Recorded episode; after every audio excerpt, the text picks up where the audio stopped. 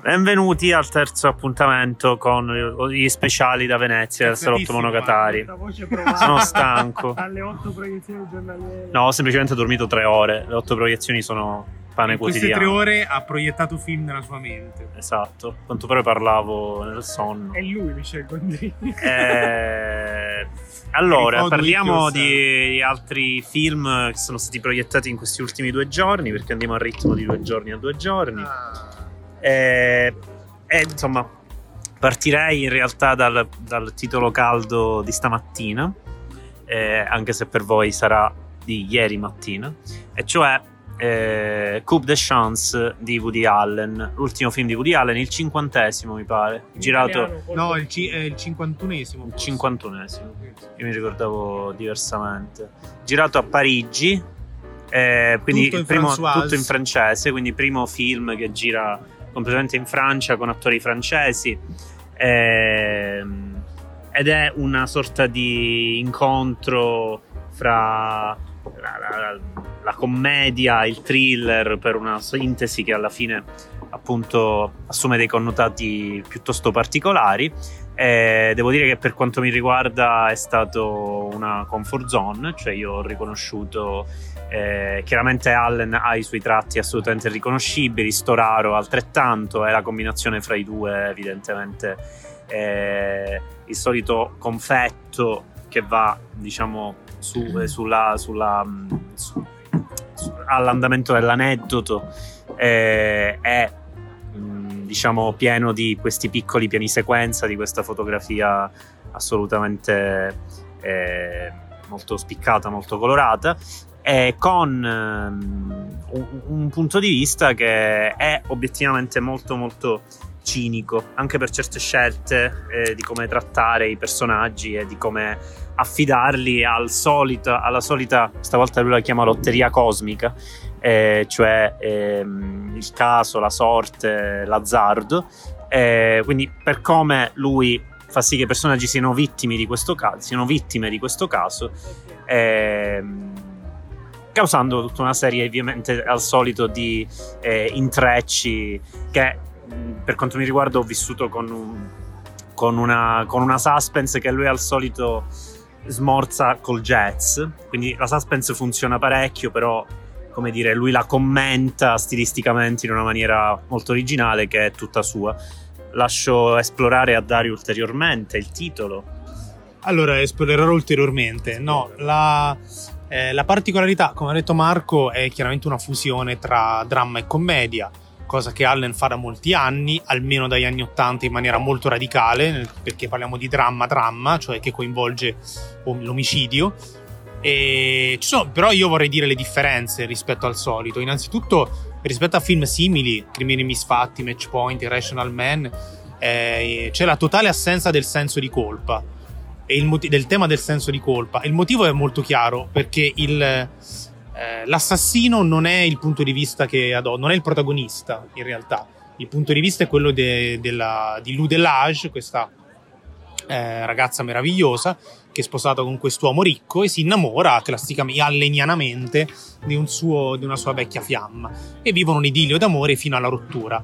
Quindi ci sono vari crescendi drammatici, smorzati, come ha detto Marco, non solo dal jazz, ma anche un po' dal cambio di genere di alcune parti, che diventano un po' un giallo eh, comico, un po' il grottesco, e vengono smorzati definitivamente nel finale che non sveliamo, eh, in cui proprio c'è la troncatura, in cui lo spettatore è posto davanti alla, alla- alle vicende del caso e de- nel senso della, della fortuna, della casualità, e non può farci nulla, cioè è, è allibito e comicamente allibito perché è qualcosa di così strano che, non, che per capitare nella vita che non ci si può far nulla.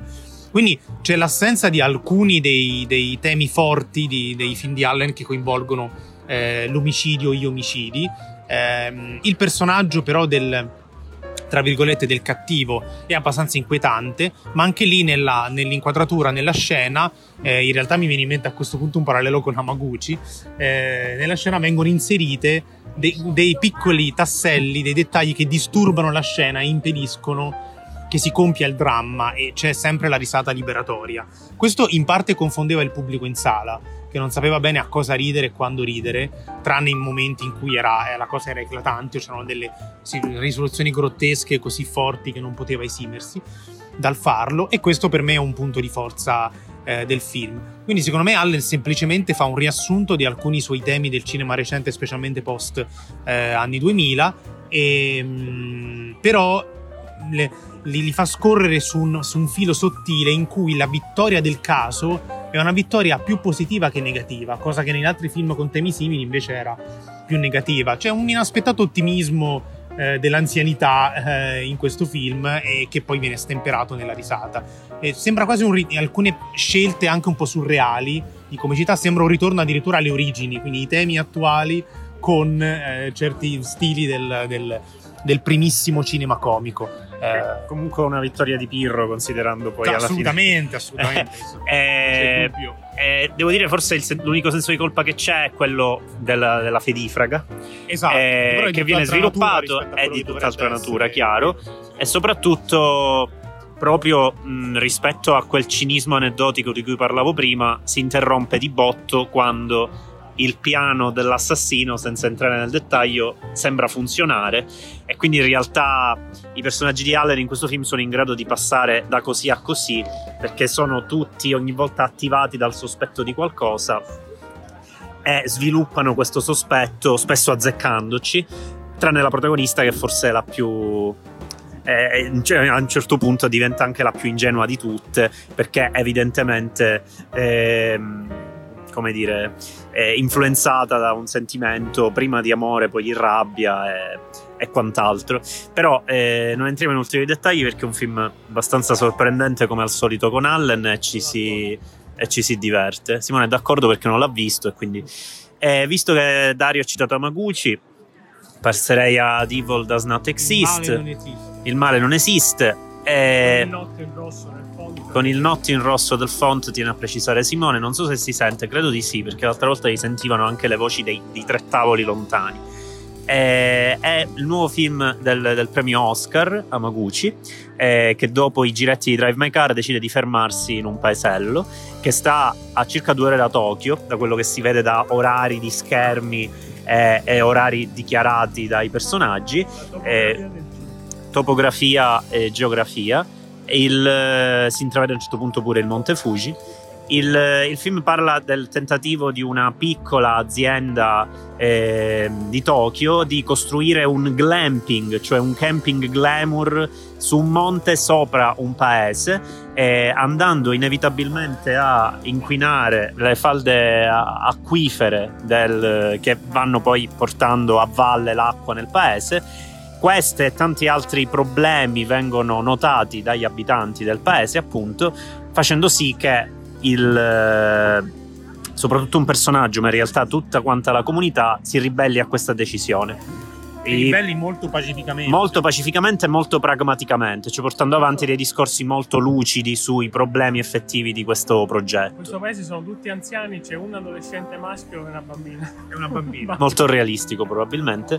Il, eh, il, personaggio principale di questa comunità, che è un, un tuttofare, rappresenta un po' la chiave di lettura del film rispetto a ha una discreta ambiguità a livello umano dei personaggi che possono passare tra virgolette fra quelle che potremmo definire una fiazione e un'altra, visto che diciamo già il titolo di suo evoca il male, quindi diciamo sicuramente c'è un discorso etico di questo tipo. Quello che è certo è, è che il, il, film parla di inquinamento, evidentemente, e il, il luogo in cui il film è ambientato va via via inquinandosi e quindi la struttura del film è molto particolare, a guardarlo dopo averlo visto sembra molto quasi schematica, mentre lo si guarda invece non si riesce a percepire bene la direzione verso cui sta andando e questo secondo me è proprio dei, dei grandi registi che hanno un'idea complessiva e eh, completa un, della struttura dei loro film, non sempre danno questa sensazione, specie i registi che vogliono un po'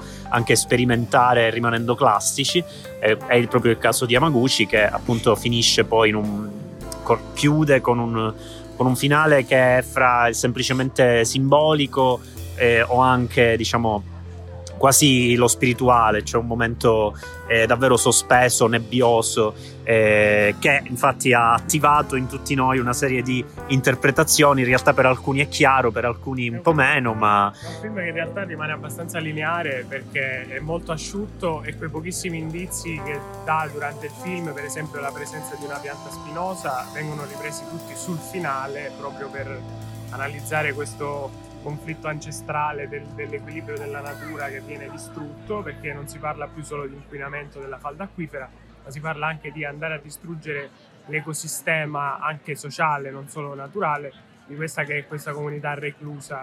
Eh, perché a, a, questo punto, creando un glamping, sarebbero arrivati orde di turisti insomma, a, a, disturbare. a disturbare. Anche il percorso dei poveri cervi, per esempio. Esatto. Ma più che lineare è soprattutto simmetrico, nel senso che la seconda parte rispecchia la prima, La prima però è vero, però non fa soffrire questa simmetria, Certo. non, è, non è costrittiva.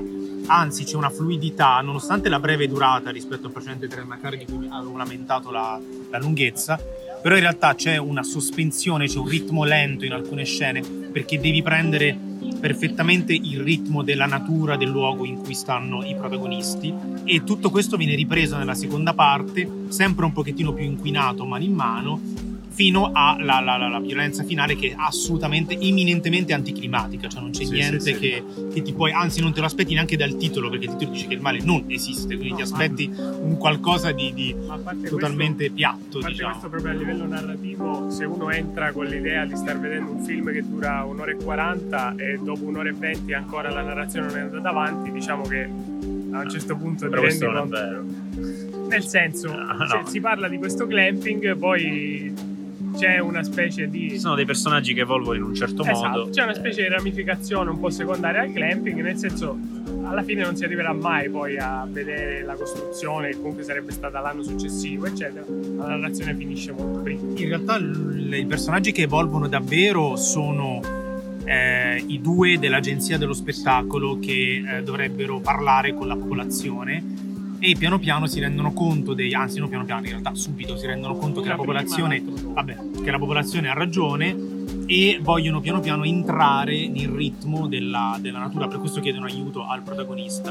Invece il protagonista e le altre abitanti rimangono fissi, per cui il cambio finale eh, È particolarmente forte per questo motivo. Mhm. Ma quello che conta è davvero il respiro che dà Maguchi al film, che mette dentro veramente tantissimi temi, li mette dentro quasi tutti visivamente, più che a livello di dialogo e di contenuto, e, e questa asciuttezza giova assolutamente per me alla, alla- alla resa proprio diciamo, filosofica di quello, che, di quello che lui vuole dare allo spettatore. Tenendo conto che è fatto in super economia, cioè si vede Sì, anche sì. che i, i mezzi sono limitatissimi, e Anche c'è la battuta sui sussidi Covid che vengono presi per costruire il glamping. Dici quindi- meta. il Questo è il meta di Simone. essere. eh, con, soluzioni, con soluzioni del tipo camera nel retro della macchina e carrellata data dal movimento della macchina, questo tipo di soluzioni molto iraniane a volte devo Vero. dire. Comunque Ehm, da molto tempo io non mi appassionavo all'acqua che scorreva in una scodella. Sì, è molto stato bello. veramente molto, molto C'è, c'è una appagante. cazzatella, c'è una scena che mi ha fatto molto ridere, c'è praticamente il sindaco della città che sta per ripartire in macchina e al posto di guardare la strada continua a salutare sta bambina con la testa completamente girata dall'altro lato, quindi un pazzo al volante. Bene, allora eh. Passiamo a quella che è stata la mattina di Simone e quella che è stata Eh. invece l'altra mattina di me e Dario. Qui Dario non parla. Vabbè, professionerà. mm, come vuole lui in realtà.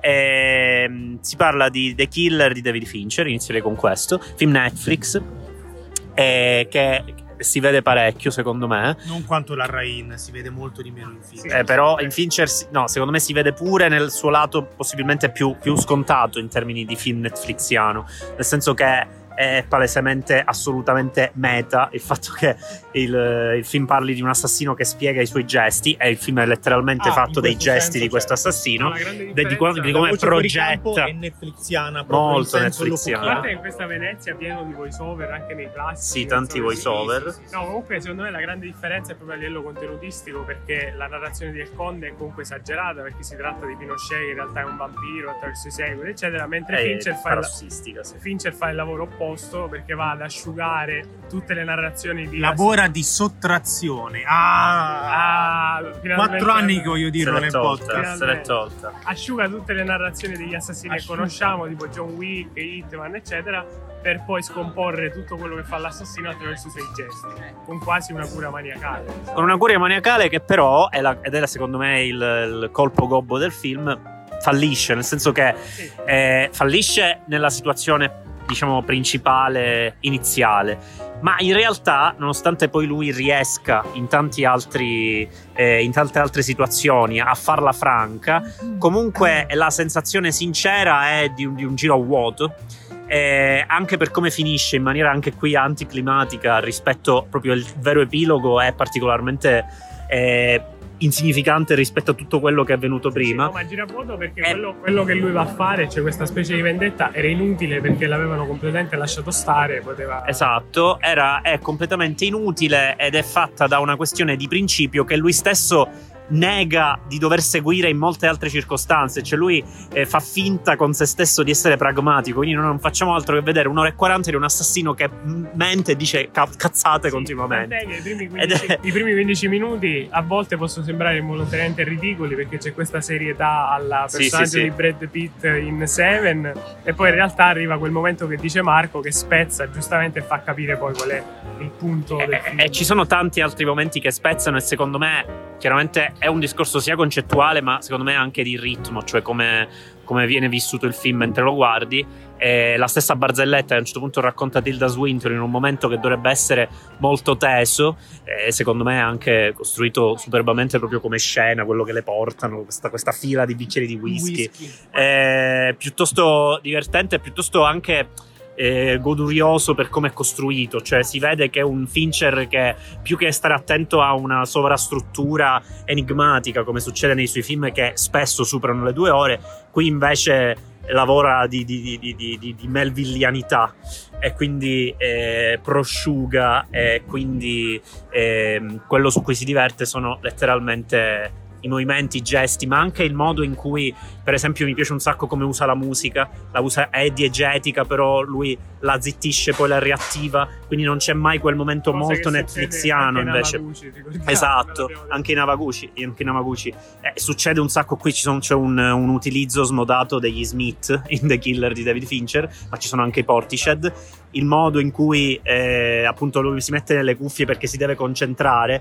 In Netflix ci sono un sacco spesso di scene nei film Netflix di musiche che vengono portate dall'inizio alla fine, sì. sentite per incoraggiare e coinvolgere lo Eh, spettatore, e qui invece viene allontanato, avvicinato, allontanato a seconda di dove ci troviamo, cosa stiamo guardando, se siamo nel suo punto di vista o meno. È uso tutto- della musica nelle cuffie rimanda immediatamente a Baby Driver, però anche qua lavora in sottrazione perché in realtà è semplicemente lui che sta fermo e aspetta e guarda attraverso il binocolo e realtà ascolta la musica per, per È l'esatto contrario di Baby Driver perché Baby Driver è un concertino Esatto. sulla musica, invece qua è assolutamente, come dire, eh, cacofonico a un certo punto, c'è la composizione finale cacofonica. Fallo e passiamo Vai, oltre. sì. Visto che si parla di narrazioni netflixiane, la sigla, cioè la- i titoli di testa ricordano molto quel tipo di eh, Netflixata, ma soprattutto sono un richiamo palese a Hitman, la saga videoludica, come lo sono ad esempio molte delle cose che fa lui, cioè cambiarsi d'abito, eh, contare quanto dura l'apertura la chiusura di una porta, quindi tutti questi dettagli per chi è appassionato anche di quella saga di videogiochi, visto che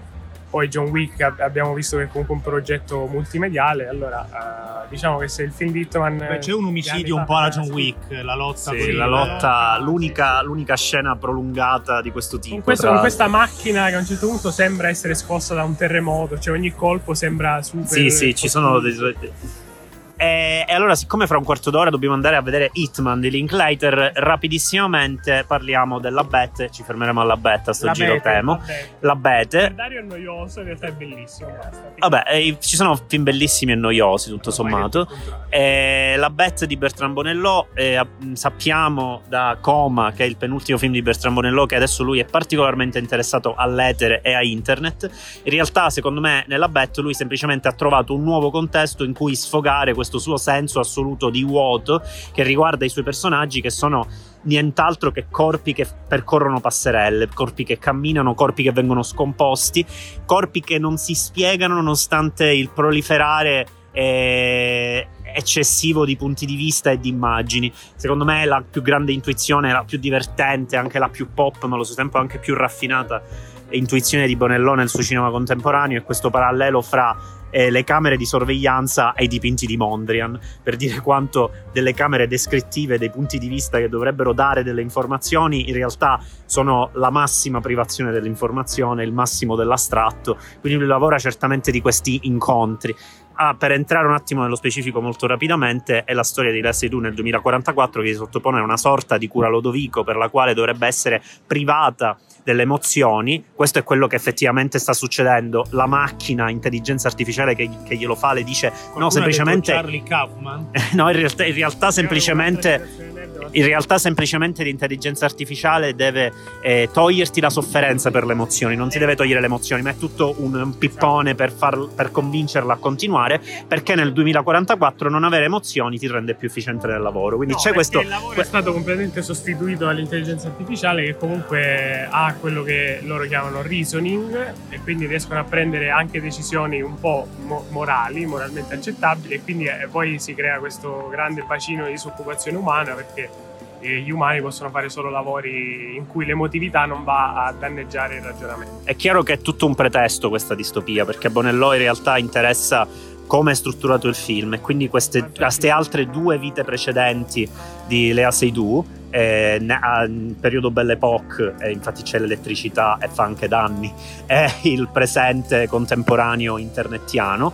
È il, il modo in cui queste due parti si corrispondono per piccoli gesti, per piccoli oggetti, per il passaggio dall'analogico al digitale, per il passaggio dal materiale eh, della cellulosa al materiale della plastica nelle bambole, gli eventi che si ripetono, le strutture emotive e de- de- del sentimento di Elia Seydoux che si ripete, che ha questo amore folle che in qualsiasi altro film romantico avrebbe fatto eh, avrebbe costituito quella forza propulsiva che travalica il tempo e lo spazio, invece qui è la forza che soccombe al tempo e allo spazio. Ecco, è per, proprio perché il, il controcampo, George McKay, che è lui nel film, è sottoposto ad altri tipi di dinamiche che lo rendono succube e quindi non può rispondere all'amore assoluto che prova lei Sedù. Ecco, questa storia d'amore assolutamente antiromantica che racconta Bonello è, come ho detto prima, l'ennesimo pretesto per parlare di personaggi che secondo me falliscono rispetto a questa, a questa coltre di, di, di, informazione che non, non, non gli permette di per vivere. mettere tutta la questione delle proiezioni mentali con la cultura pop, con il video, con il visivo, sì. cioè chiaramente qui è davvero, non come dicono spesso in maniera pavloviana, un discorso sull'immagine e lo sì. è come in quasi tutti i film Bonello e questa è la questione principale. Eh, immagine connessa alla percezione, alla mm-hmm. mente, al, quindi chiaramente più efficace di così si muore. Lei nella vasca, matrixianamente, wachowskianamente. Sì, anche un po' Crimes of the Future. Anche eh. Crimes of the Future. sì, per essere più specifici, è una seduta di psicanalisi fantascientifica che travalica i limiti di tempo e spazio. Tant'è vero che per la psicanalisi viene citata più di una volta. Sì, è la cosa, secondo me, molti hanno parlato di Lynch e di Mulholland Drive. Ci può stare perché si parla di vite parallele e quant'altro. Però eh, ci sono anche dei, dei, dei, come dire, dei jump scare in stile Lynch, in stile Mulholland Drive.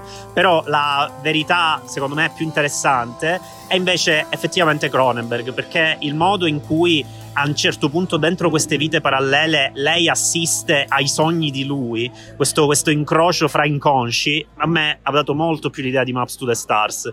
E c'è un momento in cui appunto viene, le viene detto, prima ancora che succeda una cosa, che il personaggio di George McKay vive una certa situazione soltanto in sogno, lei la visualizza attraverso un altro evento di, dell'altro periodo storico, insomma ci sono questi incroci di inconscio collettivo che sono totalmente però, come dire, diventano semplicemente eh, direi dati discreti, codice binario, cioè cose che si corrispondono in maniera matematica 0 a 1 fra una parte e un'altra e quindi è il modo in cui lui proprio stressa il materiale umano in una forma forma informatica a rendere il film chiaramente un film sul presente. Poi quello che secondo me si denota, è denotabilissimo già da Coma ed è denotabilissimo già qui, è che è evidentemente, secondo me, un film di un vecchio che ha paura di internet e, e ha paura della, de, de, della, tecnologia, non so come Boomer. dire. Il punto è che gode tantissimo ad avere paura ed è questa la cosa che lo salva da un approccio secondo me altrimenti moralistico perché il finale secondo me mette un punto chiaro su come lui vede le cose come senza speranza e, e pessimistiche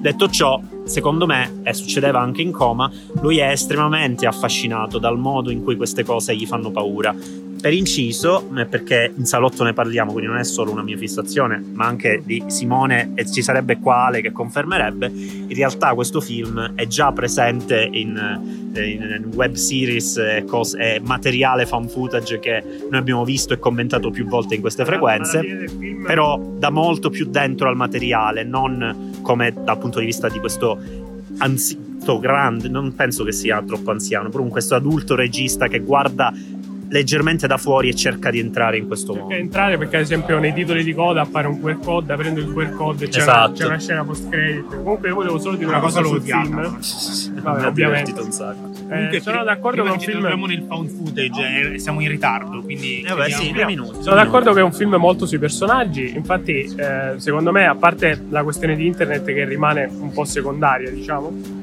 nel senso non c'è molto interesse poi nell'esplorare quelli, quali, quali sono i mezzi con cui appaiono i pop-up su internet eccetera, anzi sono solo un pretesto per poi mandare avanti il, il dramma, l'evento.